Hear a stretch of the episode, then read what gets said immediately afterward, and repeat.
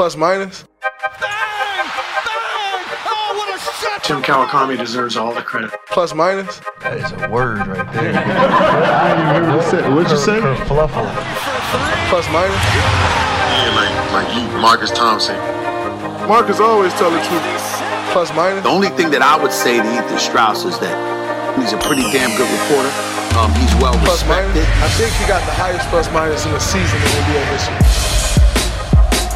What's up? Warriors Plus Minus is back, and we are going to take it way, way, way, way, way, way back. A long time ago to a year ago. You scared me for a second. I was just it's that, that feeling of whoa, would I study for the wrong test? Oh no. nineteen seventy-two Warriors. Everything pre-March, like I'm just saying, you know, it feels like an eternity ago, right? Think about that. It was a year ago, but how long ago does does the twenty nineteen finals feel? March feels like a long time ago, and forget about June of last year. I feel like five years ago. Well, because so much changed anyway, right? I mean, it's going to be a whole other era no matter what, and now it's a whole other era plus a pandemic, which we're still in, and they're not going to play again for a while, so it's it's forever ago. We're going to look back at game six of the twenty nineteen N B A Finals. The Warriors come into this game needing to win to survive. Toronto needing a win to clinch its first N B A championship. It was also the last game in Oracle Arena, no matter what happened, the actual last game. We had a few last game vibes before that, but this was the actual last one.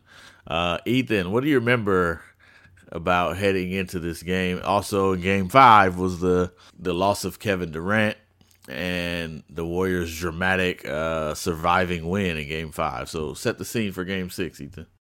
Yeah, so...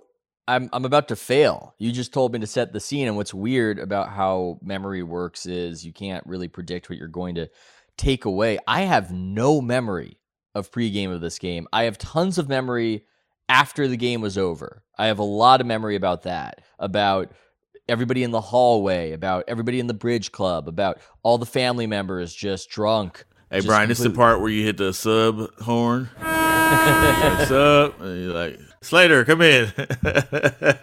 Okay, so uh, the lead up to this is uh, obviously it's not just the, you know, K D has the calf injury in the Rocket series, right? And then it just, it didn't seem like it was kind of a reawakening of a past Warriors and the invigoration of going, I think Ethan has termed it before, but like they were hunted and they be, kind of became the hunter again.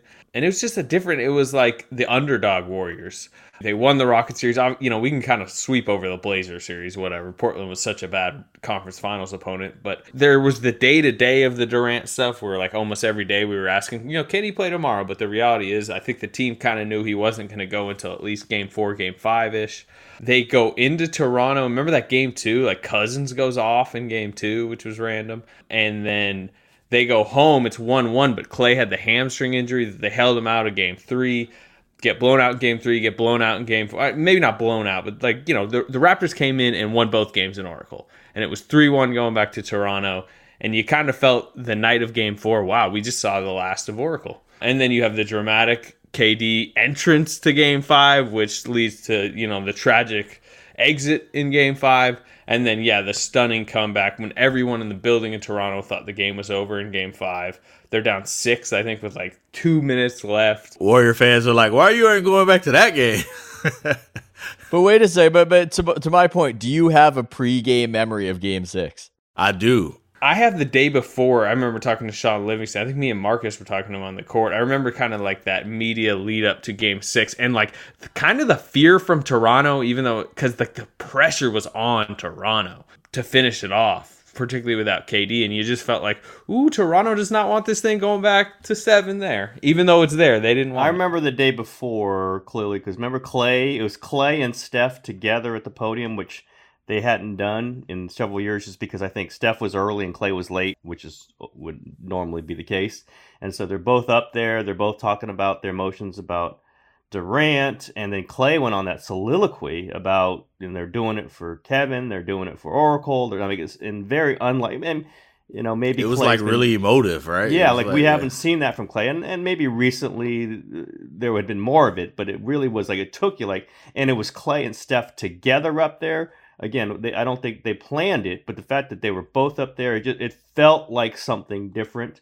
And Clay taking that, and you know, there were undertones in that, and we can all talk about the column I wrote that everybody was mad at me for, but there were undertones about players kind of wanting Durant back or not sure if he was coming back, and then he does come back. He shows that he wanted to play desperately, and the emotions of, you know, the heartbreak of seeing him get hurt, the surgery. I think the surgery was happening like as Clay was taught, right? It was like all this stuff. He was announced all, it yeah. on Instagram. The team wouldn't confirm it, and then suddenly K D announced it. Yeah, I think during the press availability, like during the media media availability, yeah, that's I remember happening. That.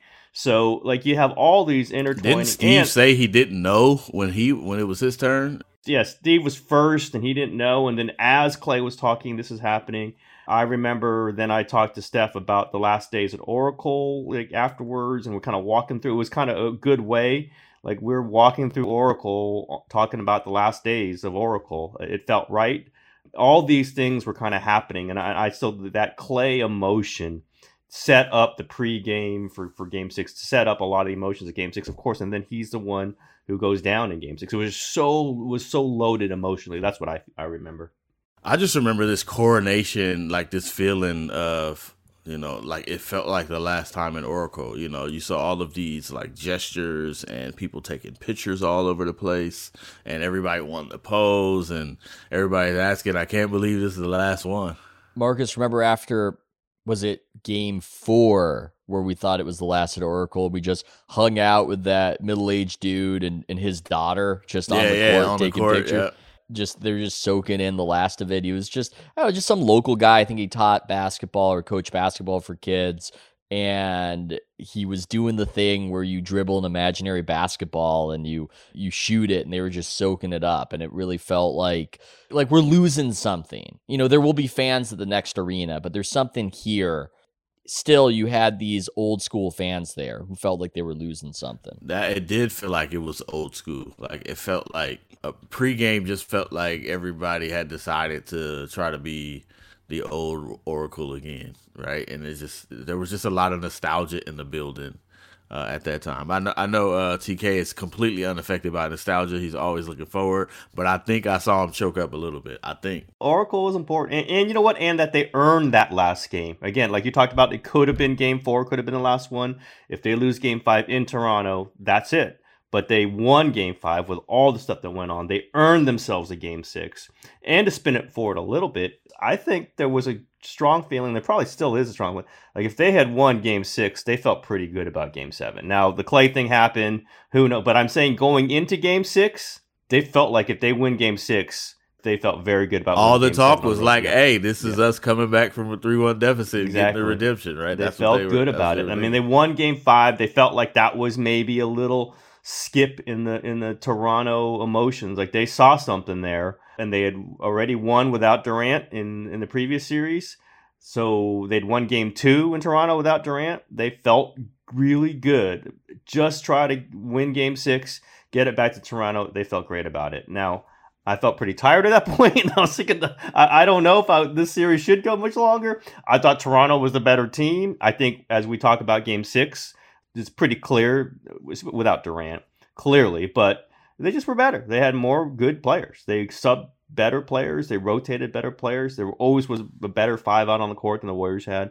but the Warriors felt good. I think the Warriors, like, even if they had stolen this game six with Clay hurt, they felt okay about game seven. I mean, they just had that little, like, we got this. We got Draymond and Steph and whoever else, and we could figure out a way. I remember that being a part of the pregame game six. Like, if they can win this one, it doesn't matter if it's going back. They feel good about it. How many buildings, you know, legendary sports venues have held such a large game as their final game? I went to Arco's last game because it was Kings Thunder, like late in the regular season. Kings aren't making the playoffs, but it just happened to be their last home game. And I mean, it was like West Finals type atmosphere. Every former King was there wearing like the royal blue jerseys, you know, Brad Miller, Mike Bibby, Bonzi Wells, just all these guys up and down the arena. And it was an amazing atmosphere. And it's like to add that into a game six of this like highly emotional back and forth finals, like I can't think of another building closing game like that. It was cathartic. I mean, afterwards it was, I don't want to skip ahead, but you felt you, you've just, done it already, Ethan. You did it already. This is so how my ahead. mind works. I'm a free associator. He's, his be... mind was already in the Bridge Club post game. Yeah, he's, in bri- he's always in the Bridge Club. It's this still is, in the Bridge Club. This is yeah, it's who still he in is. This is who he is. It's what he does. R I P Bridge Club. We accept Although, you for who you are, Ethan. Th- thank is a you. Habitual I, go-aheader. Go, I can't help it. I'm a, I free associate. I bounce around. But there was such a catharsis after this one with the loss, with how it went down, everybody getting drunk. I had never experienced an atmosphere like that after a game before where it's it's all over. The other time that felt like this to me was Barry Bonds' last game as a Giant. And the game is over. It wasn't the last game of the season. It was just his last game. It was A T and T Park. And then we all went over to the bar across the street, and it was the wildest time. It was like team executives, players, media, broadcasters. It was over. The thing was over. It was great. It was over. And yes, that felt like that for Game Six. But for a lot, I mean, there are different reasons too. Is Durant could be gone, Klay's out for the, you know, like, like all these things were part of that too, of this Game Six. And it is interesting. We talk about Oracle Arena. And like, oh yeah, this hallowed place, this incredible, and it really kind of just built and built. I mean, it, I don't know, like two years before that, there was this emotion for Oracle Arena. It was a cool place. There was a good vibe to it, but it wasn't like, oh my God, when Oracle closes, the emotion is going to be, but it built and it built and it built. And this team played to it, and this team was worth it.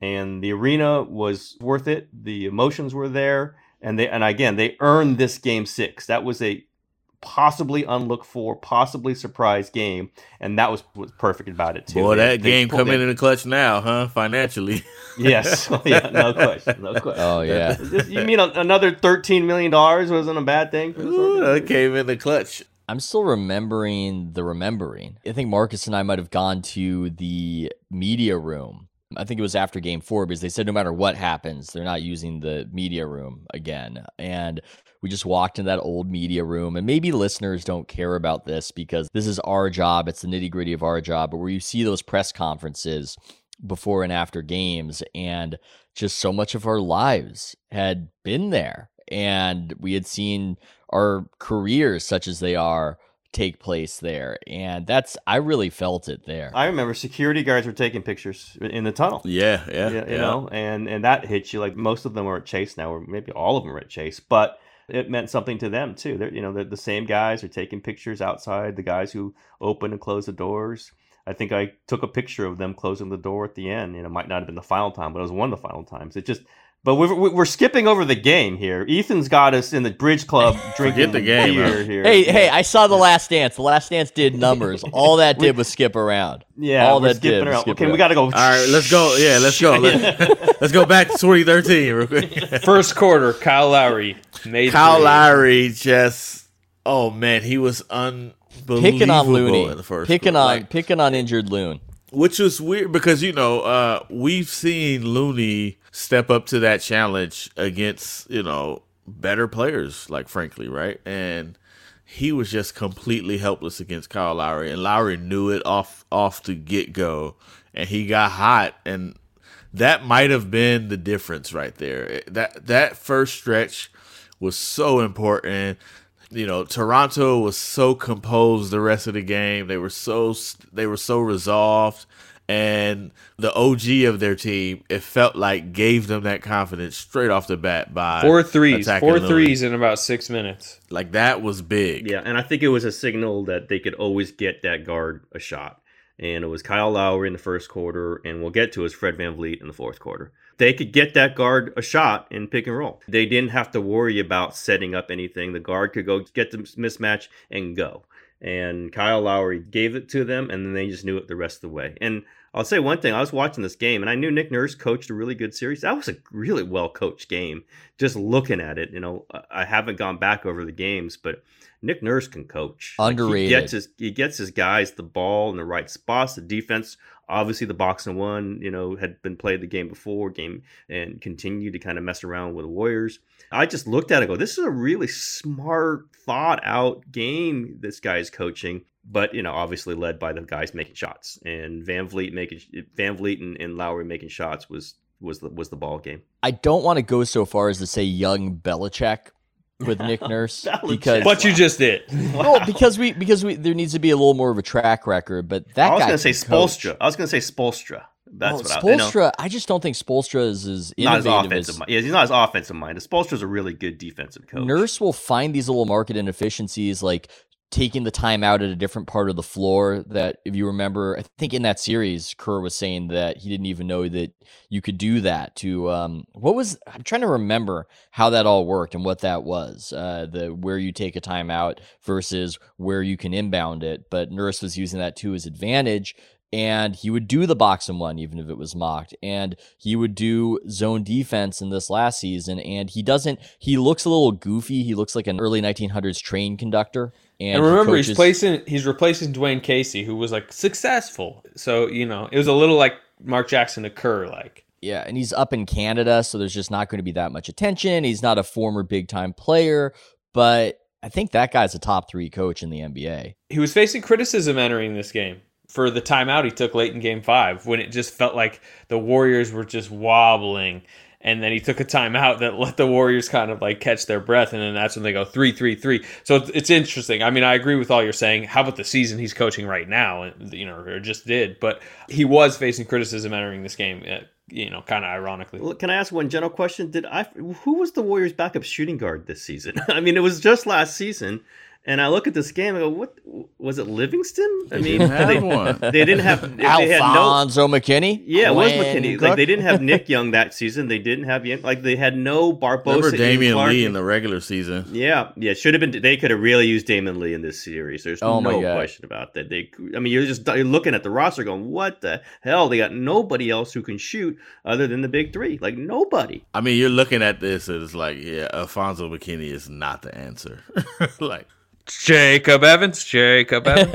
Did they go into the season thinking it was going to be Alfonzo McKinnie? Is that what they thought? I don't even remember. Do you nah, he was uh, he was like a training camp invite. Yeah, so who made was the team? Who was Evans? Really? Jacob Evans. Wow. You know, wow. like remember, remember when they drafted him to have an immediate rotation guy? Sixteen I mean, game player. Sixteen game player. I remember talking to Warriors coaches that summer league, Evans for a summer league, and they were not impressed. Can I also say another thing? It was to answer to your question is Patrick McCaw, who's on the other bench. That's yeah, who they yeah. thought was it. Yeah, it was going to be right. So. I mean, I remember, and then so, he yeah. held out, and that's how uh, what's called made the team. Right, McKinnie was because yeah, they ended yeah. up having an extra spot, and that's who McCaw would have been, right? The backup too. I mean, they had Nick Young the year before. That I mean, I'm just saying that veteran shooter they didn't have this season. They just didn't have in, in nineteen, and I guess I knew that. I must have been writing about it, but I'm looking at this game going, when are they going to bring the shooter in? Like, when's Kerr going to bring – oh, wait a minute. I'm looking at the roster. They didn't have one all year. Yeah, they didn't need they didn't need the shooter two guard because they had the backup shooter point guard, the the stretch big Jonas Jerebko. Like they had Cousins, they had this ale- Cousins, they had yep, this alleged yep, shooting yep, all over the place. Yep, I guess so. I guess so. It's so. Like, hey, you can have a defensive two. In hindsight, it's just I don't even. It wasn't even hindsight. Would a middle-aged Vince Carter have helped them? Yes. Oh my God. Anybody a middle-aged like Vince that. Carter would have helped them. T K, you said they were looking for, they needed a backup veteran two-guard shooter? Yes. Hmm. Oh, no.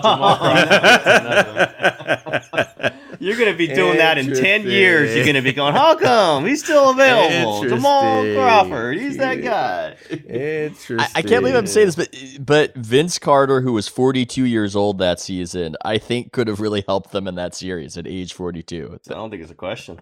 You know, you know what really jumped out to me? I remember thinking this at the time, but like watching the, the tape, it's so true, man. The Raptors were just so much better in transition than the Warriors. I mean, it was night and day. The Warriors going to transition. You don't know what was going to happen. It was probably a turnover. If the right dude wasn't handling the ball, it was all bad. The Raptors, it was almost a guaranteed layup every time and probably a foul with it. Yeah, guys would always the guys who can finish, you know, and Siakam is, I mean, an incredible finisher, and they had other guys. Lowry can finish in traffic. They got guys who could run, and the Warriors just didn't have that. And McKinnie and, you know, whoever, we just go down the line of their, their extra guys. It just weren't guys who could finish. Bogut got a cameo. I guess he was a first, yeah, he was a first sub off the bench, and he plays like three minutes and is out, doesn't play again the rest of the game. Like, they just didn't have these guys. They, yeah, Kerr has to go back to Jerebko in the second half. And um, they have nothing. They just don't have anybody else who can. I guess Jerebko was okay in Game Five. I'm trying to remember now when they Jerebko needed somebody. Had a good Game Six in Houston. I remember. Okay, there's he had one of those good games, but like they just didn't have people who could get to the rim, get through trap, and they just make plays. And Iguodala actually made some plays. By the way, I like made more plays than I remembered. But Iguodala had twenty-two points, and this is his final Warriors game. Iguodala, the king of pump faking a wide open three pointer. And it actually turning into something positive somehow. I, he just kept doing that. I don't know how he kept doing that, but it kept working for him. How about the moment, I think it was in the second half, where he clangs two free throws just horrendously, and then the next possession swishes a corner three. And it was just like, even and like they were one of the bad misses. misses too. Like they were, yeah. He shot it and went off. Like he yelled it. At, it's like, four.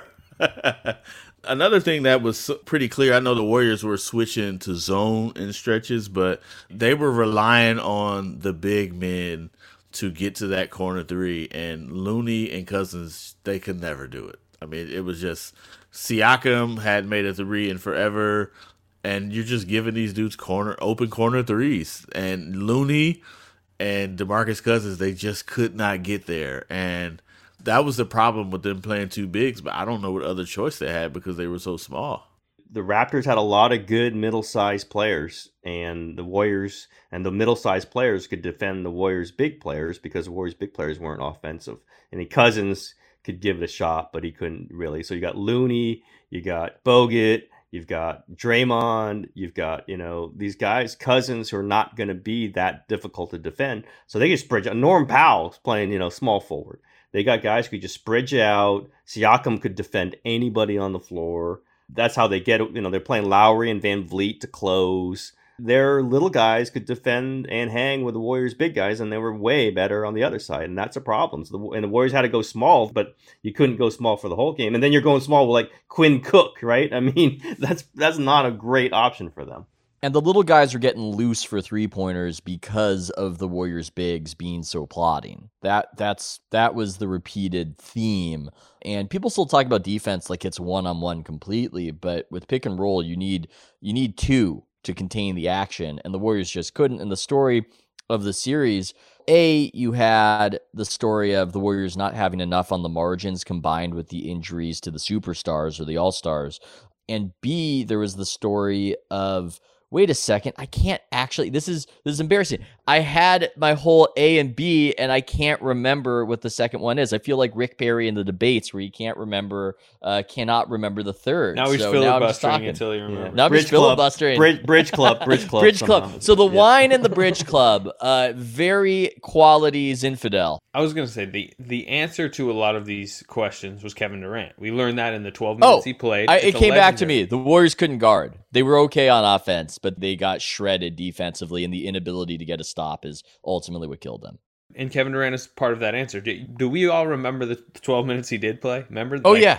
The oh. feeling in that arena of like, oh, the series just completely changed. People around me, the Canadian city near me, were just like, oh, we're going to lose, boys. It's over. It was that fatalism. I think he went three for three from three early, and then he like blocked Siakam at the rim. I mean, everyone remembers, obviously, he tries to make the cut move, disaster happens, but like he was awesome in those minutes. It was crazy. Two things are true. A, the Raptors were a resilient, impressive team who did not get rattled and always had an answer and deserve a lot of praise for winning the championship. And they were nowhere near as good as the Warriors as as a roster if you have the guys. And that's part of it. You know, you've, you've got to prevent injury. You pay your training staff for a reason. But I don't think I'm saying anything groundbreaking there that if Kevin Durant plays that series, I mean, it's a wrap. Yeah, nobody was good as the Warriors, Kevin Durant's, if they're all healthy. I mean, that they'd proven that the previous two seasons. But throughout this, by the way, we're talking about the Lowry being hot. The Warriors are only down by one point after the first quarter. Like, I mean, it's like somehow, and it wasn't Curry being hot because he wasn't shooting much. It just somehow they, I mean, it was thirty-three points they'd given up, so it wasn't defenses. It was three things. Klay had an unbelievable game, which we will get to uh, before, obviously, what happened in the third quarter. DeMarcus Cousins gave them nice first quarter offensive minutes. He had a couple duck-in layups. He had like an offensive rebound putback right when he got there. Like he just, and remember there was a couple times that series, like right after K D tears the Achilles in game five, Cousins comes in and scores seven straight and like completely stabilizes them. Like, he had some weird, really good moments mixed in with, obviously, like, you know, there was some disaster defensive moments for him. And then third, which we will definitely get to too, Draymond had like a Draymond had the most Draymond game. I think if you if you want to know the full package of Draymond Green, stat line: eleven points, nineteen rebounds, thirteen assists, two steals, three blocks, eight turnovers, because he was wild. To go full Draymond here, he's teetering on six playoff technicals with a game seven looming, and he is yelling at referees the entire game. With like, and he dude, played forty-four he, minutes, and, and he gets attacked, and he yeah. gets attacked. No, I don't think he did get attacked. I think he um, got one that got him to the number that got okay, him to one short there, of it. Yeah. There was at least a time where he ha- he's sitting on six playoff technicals. The Warriors are in the game, and there's a chance he could get it teed up. They win the game, and he's not there for game seven, which is like, it was just full Draymond, just maxed out. He, no, sorry, he didn't get one. He was close to getting one. That's what it yeah. was. He got real close. That's what I mean. He was close to getting seven, which would have been an entirely other crazy storyline. Why are the Warriors in it? I thought Draymond had really nice moments, and then Klay, and then obviously all the attentions. We can talk about Steph not being super productive, but like, think about what Toronto's defensive game plan was. Draymond triple double in a in a elimination game. I mean, it's just almost a quadruple double with the eight turnovers. But I mean, Draymond shows up for these games. Forty-four minutes, he shows up for these ball games. Fifteen defensive rebounds. I mean, Jesus Christ. So, yeah, that's how they sneak they sneak their way in it. But then they start the second quarter with that lineup. I think we all saw it. Livingston, Klay, Cook, Looney, and Ugh, I can't even remember. It was unbelievable. Yeah, I can't even remember who this other fourth person was. I mean, yeah. I don't want to be Ethan Strauss and jump ahead, but do you know what their start of the fourth quarter lineup was? Cook, Jerebko? Livingston, Draymond, Jerebko, Cousins. In with the elimination game in the finals. In the fi- I mean, do we give them some stick for how they filled out the roster, or do we say that they were constrained and it was what it was? You can say both. You can say both. I mean, you know, there was Jordan Bell there, who they thought was going to be a, a player and had been in the previous playoffs. You know, they had people that they thought would, would give them stuff, and they weren't there, or they just made decisions. Quinn Cook was somebody they needed on the roster. They decided they needed a backup point guard in case Steph got hurt. You know, they just they had these decisions they made, and in this series, when Durant went down, they just didn't have things they could plug in with. They just had no way to counteract that against a roster that you would really expose you with that. Like, Portland couldn't expose them for that. Houston could a little bit. Toronto just lit them up exactly in those spots with guards. They just sent guards at them and defended them with those long Danny Green, Siakam, and all those long wings. And that was the mix right there. And, you know, that depth, when the Warriors didn't have the top end as, as deep as usual, that depth just keep coming at them, just keep coming at them. You know, and that bad second quarter lineup didn't lose any ground, I don't think, or maybe lost a little bit, but it, it wasn't what lost them the game. You know, it just, that Toronto had just kept coming with guys throughout the second quarter. Yeah, they got down five, and then Kerr brought back in Steph, and uh, I think it might have been Draymond. He brought back in Steph and Draymond. Klay had a second quarter surge, and maybe we should kind of dig into his game because he's probably the figure of the game.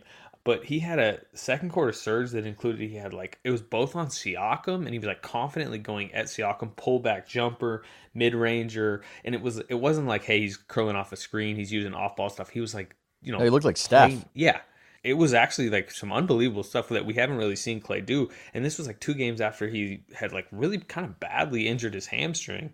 Klay's unbelievable in this game. No, I mean, it's what he told, when, until Marcus in the offseason, like, this was the best he's ever played. And he's right. I mean, for a sustained run, he had been playing well almost the whole playoffs. Just steady, solid, or and then a couple eruptions and playing the defense and actually dribbling the ball a little bit, getting to the rim sometimes. He was playing tremendous. He was the best Warrior player in the series probably, and through this game for sure. And just, just holding them down when Steph's getting all that attention, and then they run around, they do their movement, and then who pops open for a split second is Klay.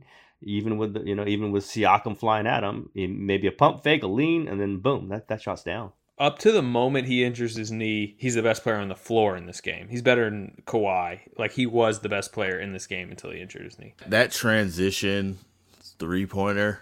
No, yeah. Like, that's deep, deep, deep, deep. That's where it's like, oh, this game is over. It really seemed like the trajectory was altered. I mean, we are okay. We're going to skip ahead to that moment effectively. Let's skip ahead to that moment because that's where everything changed.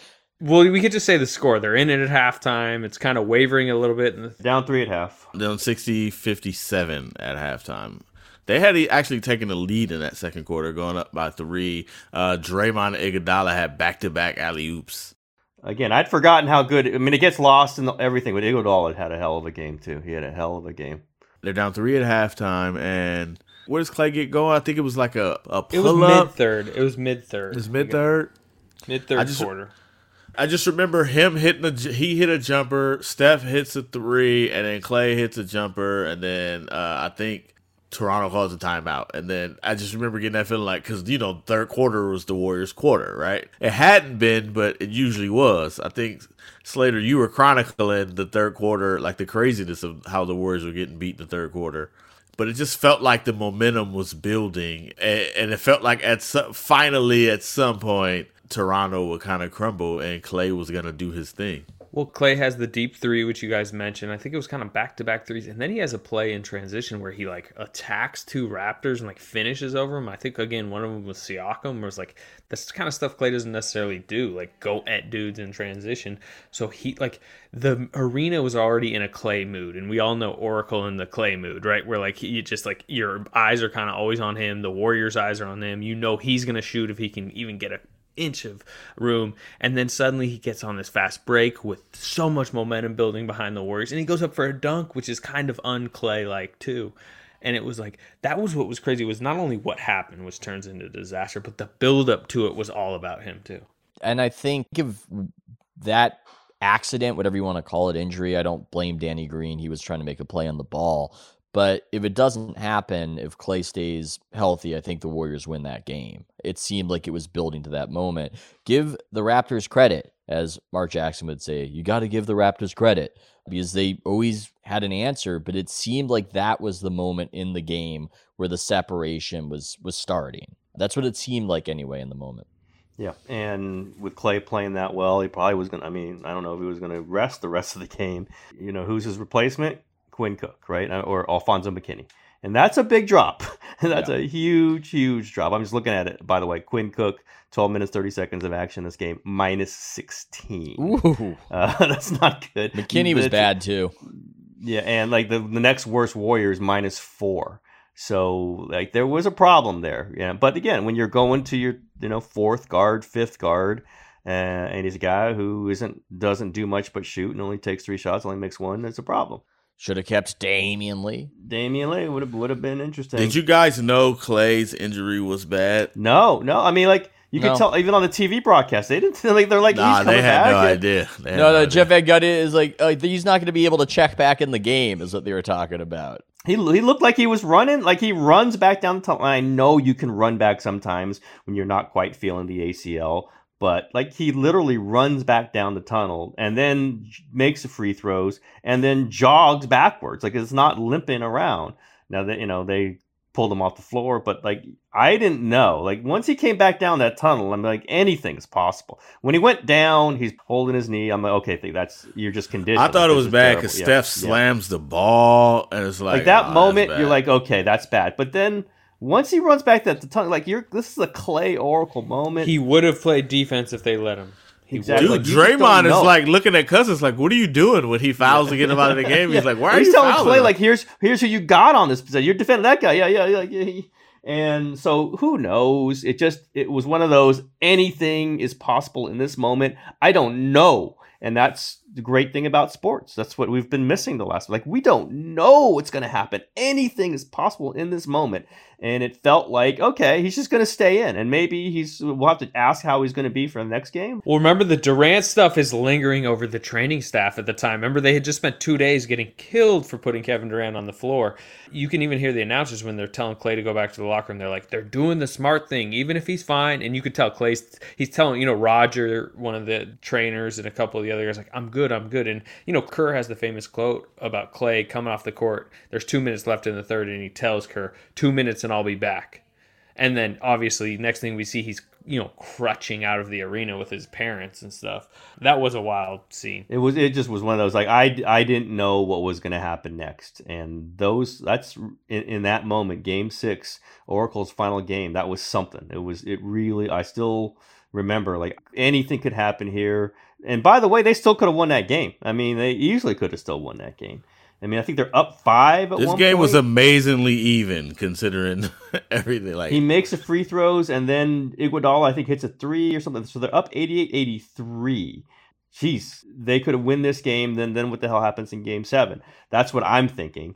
Then, you know, they open the fourth quarter with the Jerebko lineup and all that. And, you know, I think it starts to slip away. It didn't slip away like in a avalanche. It just starts to slip away because that's what happens when the better team just starts playing better in the fourth quarter. They have better players at that. There's no Klay and there's no Durant. Toronto had better players. But there were moments where, where the Warriors looked like they still might pull it off. Including the key moment, right? Ethan believes that Steph lost his chance to be Jordan in, in the fourth quarter of this game. Like, it was ahead, right Ethan. There at his Go fingertips. Ahead, it was there. If he makes that shot. Oh, the last shot or the other? I mean, you know. There was more work to do. He, he would have had to have hit that shot and then led a miracle game seven victory. And I think he solidifies top ten player status. Now, is that fair? It's small sample size, right? He's still great. He still has a great career, but to get into that very top spot, I do think you need to have some things go in your favor on the biggest of stages. And that right there, I think, was an opportunity. I don't criticize him for missing. That was a really hard shot. You had Ibaka, especially when he was over three and a quarter. You know, he had Ibaka draped all over him. He couldn't really do a pump fake because he had VanVleet, I think, squeezing him in and trailing him. Actually, he could have done a pump fake, but that's what I think he should have done. Pump fake, let him fall on you. Yeah, that's so easy for us to say, though, right? Just, yeah, just easy pump fake.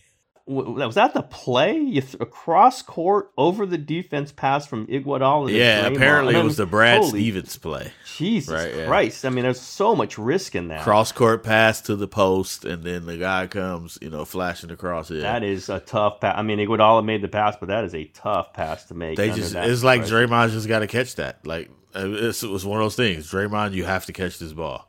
And he did.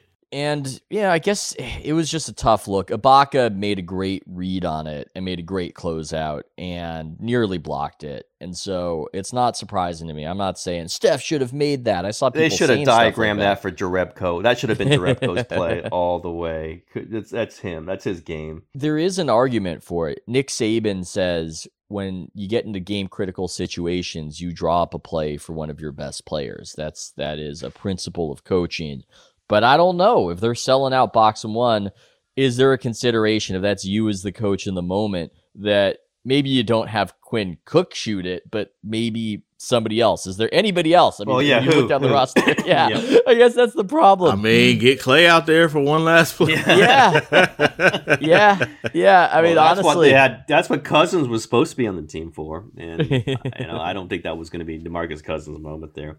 So I should think it was for, for what we're talking about. It wasn't a terrible look that he got. I mean, it wasn't easy. It's probably a twenty percent shot, but you give Steph Curry a twenty percent shot versus giving Quinn Cook a sixty percent shot, I'll have Steph Curry. The other part of that moment is, like, imagine if you're Toronto. Remember, like, Danny Green throws it away, and you kind of throw away a game you should have won, and then have to – it would have been so interesting because there would have been obviously no Klay, but – Toronto would have been just shaky legged. It would have been two days point. of it again, you know, because it's again that travel day, then a practice day, and then game seven. So all this discussion about it now turns over to Toronto. You have, you know, you, you have Jurassic Park going, you know, tense. It would have been interesting. I mean, I think Toronto was way better, but again, the Warriors felt great about it. They, I'll, I'll just say that, yeah, we all, the coach felt great about a possible game seven. Felt great about it because he had Steph Curry and Draymond Green and Andre Iguodala and just drag everyone else through it just to see, just to see what the, the Toronto reaction was going to be. Do you prefer the the look Steph got right there or wide open Andre? I think Andre might have passed it off. Yeah, he would have pump fake. Yeah. I'm sure Andre would have preferred Steph having the ball. No, who would you prefer, wide open Draymond in that moment or, or Steph? I prefer that, wide open shot. Andre to wide open. Remember, Draymond. Andre actually hit a game-winning th- or a game-clinching yeah. three. I should Draymond say, has series. hit a lot of clutch threes that no, you never saw coming. Series in yeah. this series, like two games earlier, Draymond hit a three before that, like right yes, before did. that. He yeah. did hit a big three. You're making split-second decisions, but I wonder if Steph should have made the bounce pass to Cousins in that moment. But it's easy to say looking back on it. Nobody nobody was nah, saying. Nah, Steph, Steph he makes a bounce pass. Shot. Yeah, and Cousins In my misses. mind, I thought they were down three. But they're yeah, down they were one, down, right? down one. one. Yeah. No, that was the crazy part. That's why it's like pump fake. You draw the foul in that situation. That's Stephen Curry. He wants the shot. He's always going to look to shoot the ball. How many end-of-buzzer shots did he take in this game, by the way? He Holy almost Jesus. hit that one from he like first one. eighty feet. Yeah, it was crazy. That's why he's six for seventeen. It's because he's taken three end-of-buzzer shots, by the way. It's a painful game for Warriors fans it, because there are these moments where you wonder what could have gone differently. Butterfly effect. Steph makes the eighty-footer, more momentum. Klay doesn't end up falling in a weird way later. It, it it seems like this could have been another banner of just a few things go right. It's not as painful as twenty sixteen. From a, you know, you already kind of mentioned what Curry's legacy is if they come back and win this series. What is this Warriors era's? If they get the three-peat four or five, they go three for three with K D. Like, how different is it than what it is now? Which is still they rival three. the Bulls. I mean, people they they rival the Jordan Bulls. Yeah, we're having that conversation. Absolutely, the margin is that thin. It's that thin, and we don't act like it is, but it is. But that's the difference. Yeah, it's it's rings culture, but it's beyond that. It's like there is there are these moments. You know, we just we just saw a ten part documentary where there were moments where the Bulls could have lost easily. Were moments where the Bulls could have lost, and they didn't. And by the way, it should be. It should be unfair. It's not fair that Steph, through a few small sample size scenarios, sees his legacy fall, I don't know, ten spots. But guess what? That's why everybody's nervous when they watch the game. It's because the stakes are high and they're decided by the thinnest of margins. And we are going to be historically unfair to the loser in a scenario. That is what the drama is about. And I don't know that we will be historically unfair. I think as, as time passes, I think the narrative will change, like just the way it changed with all these other teams. Uh, We're, we don't remember the Showtime Lakers for losing. Like, we just don't, right? We remember them losing valiantly to the Boston Celtics, right? Like, that's what we remember. So I do think in hindsight, like, people will say, yo, it was tough to knock that dude out. Those dudes were a tough out. And, and now, and maybe social media culture has changed everything forever. There's that. We've grown to, instead of celebrating somebody for doing something great, enjoying the mockery of somebody slipping on a banana peel. I mean, that's kind of where we're at. It's a percentage that is emphasized by social media. I don't know that that's everybody, but no, Steph isn't a top ten player right now. He's not. And if he had won, if they win that game and then win game seven and he's the M V P of the finals, then that discussion begins. You know, he's still he's, got a good chance. You know, if he has a Steve Nash backside of his career coming up. Exactly. Like, yeah, it's and not it over. Is, you know, it's, yeah, it's not, not over. over. I'm just saying this moment, this moment. And that's okay. It's not a terrible thing to be the second best player of your generation, which is basically what he was. Right? The you know, people I mean, act as if it's bad. It's like yeah, Kevin Durant acts as if it's bad. Yeah, that's true. It's true. What's interesting is K D would have had another ring added to his legacy if the Warriors yes, had and, But then he would have been leaving a three-time champion. It, it, it, yeah, it, a lot of different things would have been different. Slater, does he does he still leave if he's a three-time champion? I think yes, if he does it where they win it without him, basically, and he has the yep. Achilles surgery. I think it's a really interesting conversation if the hero moment stays the hero moment, right? Remember, he comes back in five. He looks awesome. We're all saying, hey, the Warriors might win this series. If the Achilles doesn't go and they come back and win that series with him, I mean, imagine how he would have been celebrated as the exact... It was already happening. It yeah. was already happening. Then, knowing K D, we have a very different discussion. I could see him going, like, let's keep it going. Or he signs another one-year de- signs another one-year deal. Oh, God, that would have been unbelievable. One and one. One and one. oh, oh, oh, oh my. The, the Ethan part of that, would I don't know if I could tolerate it, that one. Oh, my God. how how did how do we think Steve Kerr did in this game? Yeah, I think he was limited. He was limited by what who he had. I mean, I don't know what else he could have done. This might not be a Kerr thing, but it might be notable that effectively a mental mistake screwed up and ended the season in twenty sixteen when Barnes fouled, right? I mean, they still probably lose, but that's what ended it, was his uh, was his intentional foul when it shouldn't happen. And similar when the Warriors jumped on that ball at the end and called the timeout they didn't have, and that ended that game and ended that season. And I wonder, maybe no coaching staff could prepare the players for that, or maybe that's such a far-flung possibility. But that was, if I'm targeting coaching, that was one of the things I zeroed in on, where how does this happen twice in an elimination game at Oracle, that there's a mental mistake that ends the season? Yeah, although this one, what, what if they don't call timeout, they're going to win the game?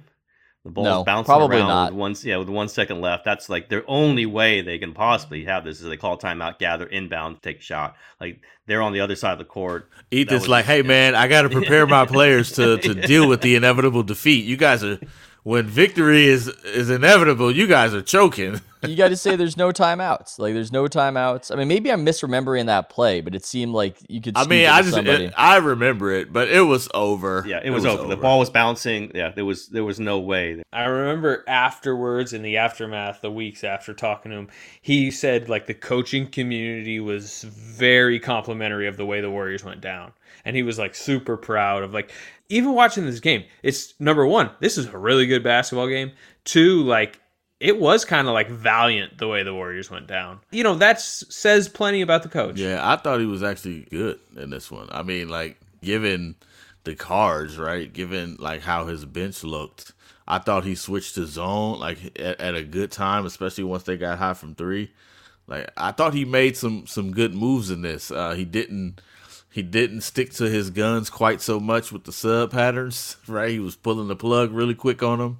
Instead of uh, having the entire crowd like, yo, can you get can you get Steph back in? Like it was like a one and a half minute rest instead of three. Yeah, Steph, I think, played forty-one minutes, was which is about his max at this point. And no, it's like the best they ever played a zone, by the way. Like I used to joke, like every time they went to zone, they gave up a three. Like every time, two possessions, three, three out of the zone.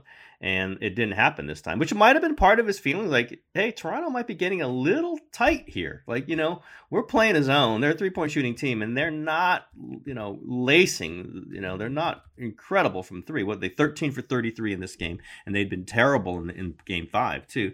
So, you know, that was part of like, okay, they're not, maybe they're not ready for this. Let's just give them some open shots. You're not trying to give them open threes, but you make it a little easier than letting them cut right through you, which was happening. I don't think we have we mentioned Kawhi Leonard's name, by the way. The M V P of the finals did not have a great game. Did not no. have a great game here. I mean, he, he just, honestly wasn't unbelievable in this series, really. Yep. Yeah, no. And defensively, he was terrible, which nobody cares about. But he, he was, was really so bad. bad. Yeah, he was so bad. Just because of how we talk about the N B A, we're going to talk about the superstar, and I don't mean us in this podcast, but you know, in general, it's kind of remembered. Uh, Kawhi handed Toronto a championship and then left. Thank you, Kawhi. To me, this cemented the legacy of the others on this Toronto. You know, Ibaka finally got his ring. Gasol finally got his. Lowry. Yeah, which are continuing to show. Like, these guys are still winning games without Kawhi, without Danny Green. I'll just say with Kawhi, what he did is he just gave them a baseline. Like, if, at some point, yeah. you have to stop Kawhi because he's going to just dribble around. And he took and over when he needed yeah. to. They yeah, wouldn't exactly. have won it without him. Exactly. Obviously. And he just, even if his defense isn't at the top of where he was, he's still there. They're still worried about him. He still could jump on every passing lane. He didn't really show it in this series, but that's what he gave them. This is con- complete. He's a security blanket. At the end of a game, at the end of a quarter, whenever, Kawhi can just say, give me the ball, get out of the way. I'm going to go do it. I'm going to create something. But I said, I just said, no, like we went through this whole game, the clinching game of Toronto's championship.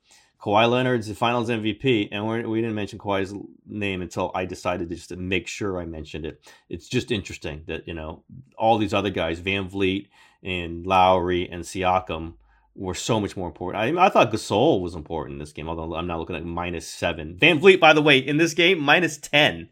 Freak. That's weird. Ibaka but, had a really good series. Yeah, Ibaka that dude. Really it felt like VanVleet made every big yep. shot in the world. Like yep. it was, he was unbelievable. And he bugged Steph. Like he was the face guarder on Steph for a lot of it, and it bugged him. Like he just was a guy that was a gnat on Steph. I, I wrote down in here like he was a good Dellavedova. That's what I, you know, like a really good Dellavedova. Those guys are important in these series. When well, he's about to get Steph. paid like a, uh, I don't know, a, a good Damian Lillard or something. I mean, he's going to yes. get paid. Yes. Well, maybe not this summer, I guess. No. I don't know if anyone's getting paid. But. He's going to be the New York Knicks thirty-two million dollars a year player. Let's see what the force majeure reality is uh, going forward. First time we've gone without a Tillman Fertitta mention in a while, so come on now. I think uh, is say. this your mission to just mention people we didn't mention, like who? David Lee, David Lee, David Lee. Can no, we get a David, David Lee? Lee. Damian Lee. This is, is the drinking game. The drinking game is uh, Tillman Fertitta, David Lee, Warren Legary, uh, Kevin Durant. Now you're gonna be drunk if it's Kevin Durant. Uh, trying to think with it. Jamal Crawford. Jamal Crawford. Jamal Crawford, Jamal Crawford was yeah. was not mentioned by me, by the way. Yeah, insinuated. Who's, Sl- who's Slater's one? I can't. Who I'm trying to think who Slater's one would be? Oh, it's got to be Eric Gordon. Yeah.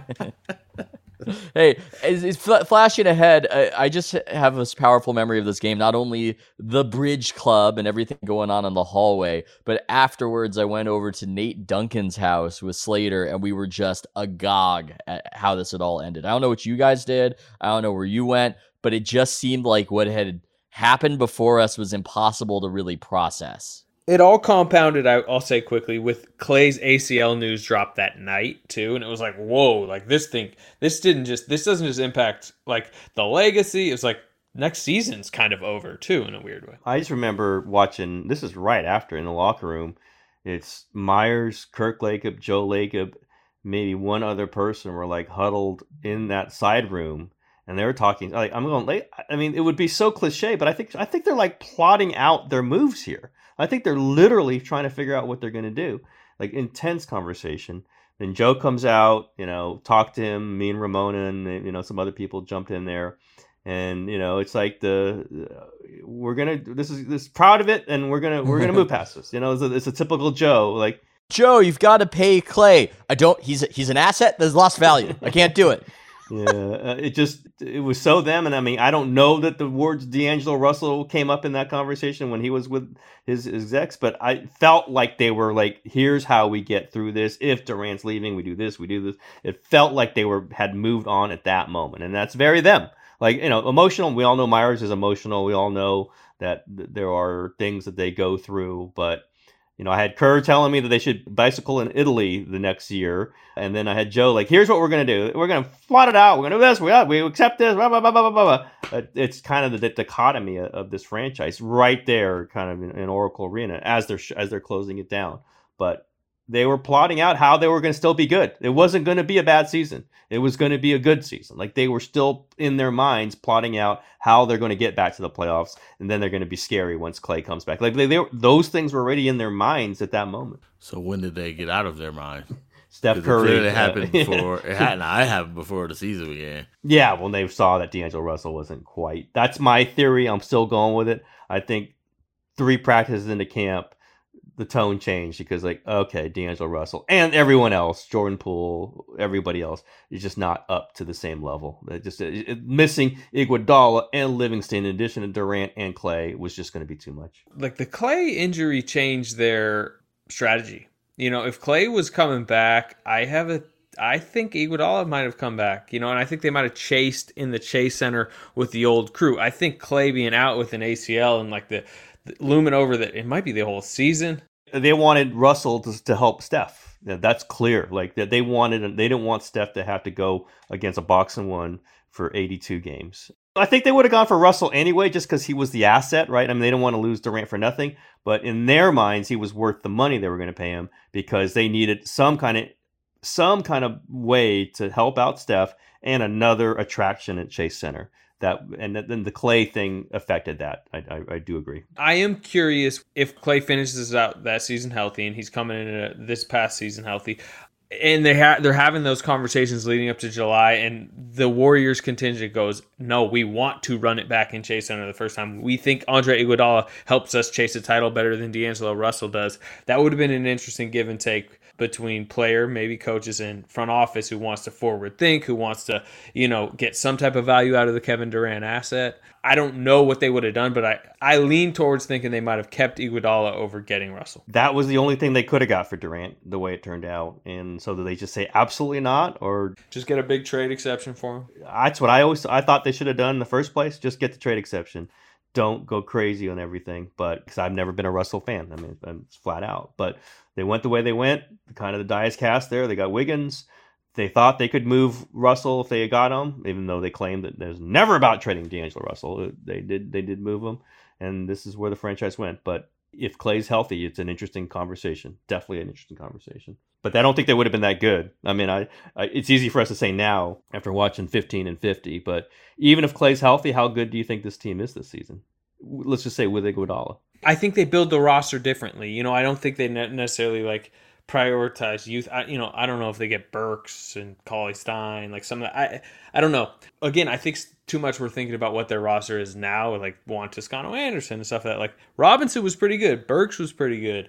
Cauley Stein could have been more of a help, I think, if it was a very spaced out Steph Curry, Klay Thompson type team. It's a very different equation. But then again, you know, I guess we could have to say that Steph probably would, you know, we have to bake that in. Steph got hurt. Well, does he get hurt? Or are they down thirty to the Suns and he's with Klay on the floor? And uh, butterfly effect. We're yeah, there's all sorts of things. But let, let's let's say they do all this and they, they don't, they keep Iguodala to go in a go for year, and then Steph gets hurt. That that's would, disaster. Then yeah, that's that disaster. Would not have been good. That would not have been good. So, although you could even claim that they they they got worse by getting Russell, just by getting him, they got worse. But in their minds, turning him into Wiggins in a first round pick makes them better, and they're probably right there. Well, yeah, Memphis is the eight seed, so I think they would have made the playoffs.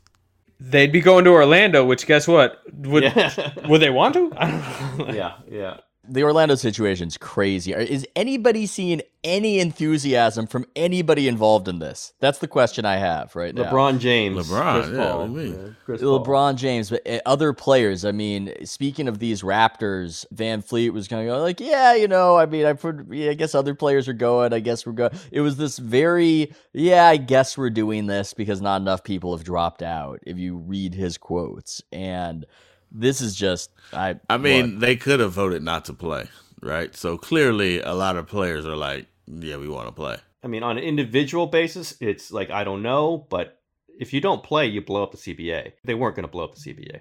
Well, I think it's a difference between blown up and tweaked. Yeah. They can't blow it up. If the players are playing, they can't blow it up. I think you can, I think that there's reason. I mean, Amin El Hassan was talking about on my podcast, There's they there might be enough of a justification to force majeure this situation, uh, regardless. And so I think it's a matter players, of are you yeah. going to get some money out? Are you going to get some more money before that happens or not? That that might be the scenario we're looking at. But a lot is up in the air. A lot is up in the air. If they do that with the players voting, you know, maybe slightly with mixed feelings to come back and put themselves in jeopardy, and then in order to keep the C B A intact and to get the league, the playoff television revenue, and then the league blows it up, man, that would be nasty. That would be bitter. I cannot see that going. I mean, again, is it a possibility? Sure, everything's a possibility. But I just can't see that being a realistic situation scenario because the players are the ones. I mean, there's going to be twenty to fifty to one hundred more positive tests. They're out there risking themselves in in order to keep the C B A, and then if the owners go, oh, you know what, to hell with that, C B A is done, we're going to pay you half of what you think you're going to get, that would be really be t- playing with dynamite. I think I, I would never put it past a, a lot of guys who have made their money in the way that these owners have made their money, especially if they can press an advantage, which is the stock market for whatever reason has been decoupled uh, from the rest of the economy and it has gone up. People who own teams. You do have your drink Tillman Fertittas who who got it in the neck during this pandemic, but that's not the majority of the N B A owners. So they might have more leverage than they would have in a standard situation because of this, while the N B A players are missing checks. So that's something to look out for in the future, but obviously a lot is up in the air right now. All right. That's a good episode, gentlemen. We'll do a look back at another point. We'll take your nominations. If people got any nominations, send them through.